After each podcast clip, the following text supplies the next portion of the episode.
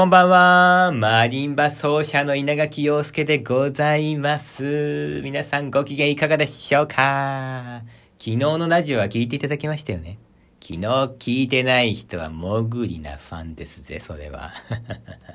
えー、ということでね、え昨日はですね、特別配信ということだったんでけどもね、あの、どういう特別だったかというと、去年ですね、私はバッハの無伴奏チェロ組曲全曲演奏会っていうのを行ったんですけど、その演奏会で、演奏する前にオープニングトークといってですね、あのー、15分間お客さんの前で喋ったんですね。そのトークを、昨日ラジオでこっそり出しちゃってますんで、えー無料で聞けますからね。えーぜひぜひ、チェックしてくださいね。よろしくお願いしますよ。はい、ということでですね、今日のラジオなんですけども、新企画いきますよ。新しいコーナーということでございまして、貧乏音楽家、稲垣陽介の、のんきな日常生活。ということでございまして、私、稲垣陽介がですね、普段どんな日常生活を送っているのか、えー気になる方もいらっしゃると思うので、このコーナーで話していきたいと思います。まずね、今日は初回ということで、昨日あった出来事を話したいんですけどね。昨日ね、私ね、浜松行ってきたんですよ。あの、夜ね、あのー今浜松で、浜松ジャズウィークっていうのやってまして、あの、23日までね、その、毎日なんかジャズの演奏会があって、で、昨日参戦してきたんですけどもね、なかなか良かったんですよ。まあでもね、私の場合基本的に、あのー電車以外は乗らないんですよ。バスとかタクシーって一切乗らないんですね。乗らないってかもう乗れないんですけど、基本的にもう歩いて、もうね、自分の足で頑張っていくという、そういうことで、もう昨日もですね、帰ってきたのがね、夜中の1時半ぐらいですよ。もうえらいこっちゃって感じなんですよ。もう昨日もね、あの、え、家から駅まで歩いて、で、駅からホールまで30分歩いて、で、また、ホールからね、えー駅まで30分歩いて、で、電車に乗って、で、最後駅から家まで1時間歩いて、計3時間歩いたというね、もう、わけわかんないことをですね、やってるんですけども。あのー、でもですね、それでもですね、行ってよかったなと思いますね。やっぱりね、あのー夜の演奏会ってまずいいですね。あの演奏会って昼でも夜でも、まあ内容はね、演奏が変わるとかそういうことってあんまないんだけど、なんかこう雰囲気がやっぱね、なんかあの子供の頃は出歩けないじゃないですか、夜って。なんか大人しか行けないちょっと特別な空間みたいな、ちょっと高級感あってね。あれがやっぱたまんないなって私は思うんですけど、もうなんかもう夜のコンサートってだけでね、こうやっぱこうワクワクしてくるわけじゃないですか。で、実際内容もですね、すごい良くて。あのー、ウィリアム・ヒロコさんというね、あの、静岡のジャズ歌手の方と、私が大好きな翔太師匠ですね。春風亭翔太師匠のジャズと落語のスペシャルエンターテイメントショーってことでね。これがね、なかなか、ほんと素敵だったんですよ。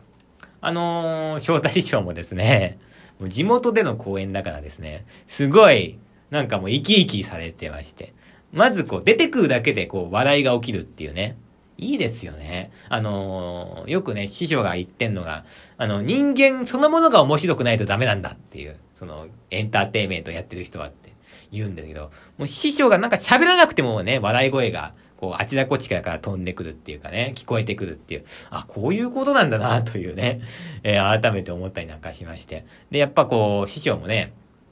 地元ですからね、こう、地元のネタなんか振って、で、やっぱなんか静岡の方はね、いいですね、みたいな。やっぱこう、気候が穏やかなとこですから、みんな人も穏やかな感じで、こうやってこう、客席見ててもね、もうなんかみんなぼんやりされてる顔が、ね、えーいつ死んでもいいや、みたいな感じでね、そんな顔ですね、みたいなことを、こう話されて。で、なんかね、こうね、ちょっとね、こう、えー、みんな笑いながらですね、いい空間だったんですけど、ちゃんと落語もやってくれてね、落語と、ジャズバンドのコラボだったんですよ。これがね、あのね、想像以上に良くて、どういうことかっていうと、落語って抽象的なものじゃないですか。で、音楽も抽象的なものじゃないですか。抽象的なものと抽象的なものが、こう合わさるとですね、想像するのがより楽しくなるんですね。ところが、楽しくなるんだけども、想像の邪魔をしないっていう。ここがすごいいいなって思いましたね。例えば、抽象的なものと具体的なものだと、ちょっとこう、こう、想像の邪魔になっちゃうじゃないですか。落語と映像のコラボとかね。だとちょっとこうね、自分の頭で想像できなくなっちゃうんですけど、あのー、良かったですよ。音楽と落語のコラボはね。一眼国っていうネタだったんですけどね。あの、これはホダあり、話題ありっていう感じのものでね、その落語に効果音をつけてくっていう感じの、えー、スタイルだったんだけど、この落語だけで聞いたこともあるんですよ。一眼国だけで聞いたこともあるんだけど、その時よりもね、楽しくね、頭の中にこう、なんかこう、描写されてきて、ああ、いいなぁ。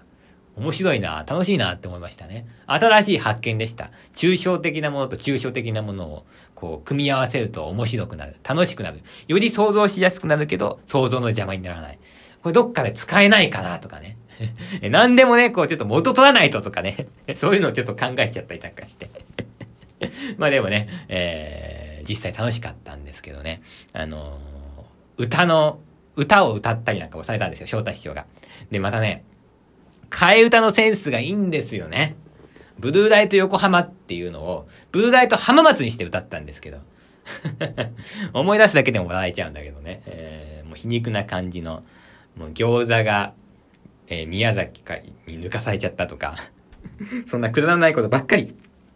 えー、歌に入れて、歌って、で、師匠トドンボンも吹けるからトドンボン吹いてみたいな感じでね、すごい楽しい回でございましてね。いいですね、やっぱりね。あのー、コンサートってね、学生の時よく行ってたんですよ。で、それこそ授業終わってから夜のコンサートとか。でも、半分勉強みたいな感じなわけですよ。で、そうなってくると、うん、まあ、なんかこう、まあ、義務とまではいかないんだけどもね、なんか勉強しなきゃいけないみたいな、そういう感じで聞くんですけど、実際大人になってから行くコンサートって、こう自分が行きたいなと思って選んでいく。これがいいんですよ。そうすると、一回一回がですね、こう、やっぱこう、生の舞台ってね、この間も話しましたけども、一回一回が思い出になってね、宝物になっていくんで、いやーね、やっぱこれからもなんか行きたいなって思うコンサートは自分でこう選んでね、足を運んでいくとですね、こうやっぱこうね、記念になったりなんかね、するかななんて思って、今日は来てよかったなと思ってね、えー、帰り歩いて、で、帰ってきたんだけど、なんかね、でもね、こう、せっかく3時間歩いて、1000円ぐらい浮かせたわけですよ、私は。もうちょっとかな。1500円ぐらい浮かせたんだから、こうちょっとこう、1200円ぐらいね。1500円分飲んじゃったらね、浮かせた必要なくなっちゃうけど、1200円ぐらいなんか飲みたいなと思って。まあ、1000円から1200円でなんか飲めないかなと思って、こう、飲み屋街みたいなとこ歩いてたんですけど、またね、静岡の人がですね、穏やかなんですよ。飲み屋も穏やかなんですよ。普通さ、飲み屋街ってさ、呼び込みがすごいじゃないですか。歌舞伎町とかもすごいでしょただ通るだけでさ、もうあっちからこっちからもなんかもう、どうですかどうですかどうですかのもうね、なんかあのー、すごいんですけど、あのね、一応人は立ってんですよ。人は立ってんだけども、声をかけないどころか、あのー、声も出さないんですね。みんなお店の前に立って、なんかもう看板を持ってぼーっとしてるみたいな。これ、入っていいのみたいな。え、もしかして、何？私がお金を持ってない人だともうバレてるからこれ声かけてくれないのかな？とか、ちょっといろんなこと考えちゃって。多分それが静岡の常識なんだろうね。なんだろうけど、ちょっとどこに入ればいいかわかんなくなっちゃって。で、そのまま駅まで着いちゃったんですよ。もうふだふだっと歩いて。これは何なんだろうみたいな。このおとなしさ何かなみたいな。で、駅に着きました。で、駅に餃子屋さんってのがあって。おっと思って。これはちょっと浜松来て、ちょっとさっき宮崎に抜かされちゃったとか聞いたから、これは応援するためにはね、食べなきゃいけないんじゃないかと思って。これで行ったんですよ。で、行ったら並んでたんですね。9時20分ラストオーダー、じゃないや、9時30分ラストオーダーで、で、9時20分ぐらいだったんですよ。だかもう入れるだろうなと思って、こうね、並んでたら、お店の人が出てきて、あの、なんかすいません、みたいな。すごい穏やかな感じね。すいません、みたいな。今日はちょっともう営業時間終了してしまいました、みたいな。みんな、ええー、ってなって、9時半までなんじゃないですかって。いや、でもなんかちょっと席について頼まれると、みたいな。もう間に合わなくなっちゃうので、って。ええー、ですよね。なんかもうみんな穏やかすぎませんもうね、なんか10分でもいいから、こいつらに食わせてやろうみたいなのがないんですよ。そりゃね、ええー、いつ死んでもいいや、みたいなね。風にね。ね師匠、の目からね、そう映っちゃうなとかね。あ、こんなんじゃ、ちょっと宮崎に抜かされちゃうななんて思いながらも、なんかみんな穏やかでいいなと思ってね、マイペースでいいなと思って。でもね、私はなんかちょっと食べなきゃいけないと思って、で急いでもう一回駅の外に出て、そういえば鳥メロがあったと思って。鳥メロにもう駆け込んでですね、もうなんかもう、ビールと枝豆と、もうなんか、なんだっけ、えー、あ、焼き鳥。焼き鳥とコロッケを頼んで、で、もう20分でも飲むぞと思って。で、わーって飲んでたんですよ。ね、ところがですね、コロッケが来ないんですよ。どういうことだと思って。私は終電がですね、10時3分なんですよ。その後は、新幹線っていうのがあるんですけど、新幹線に乗ったらね、私が3時間かけてね、お金を作ったのがもうドブに捨てるようなもんですよ。だからもう新幹線だって絶対乗るかと思って。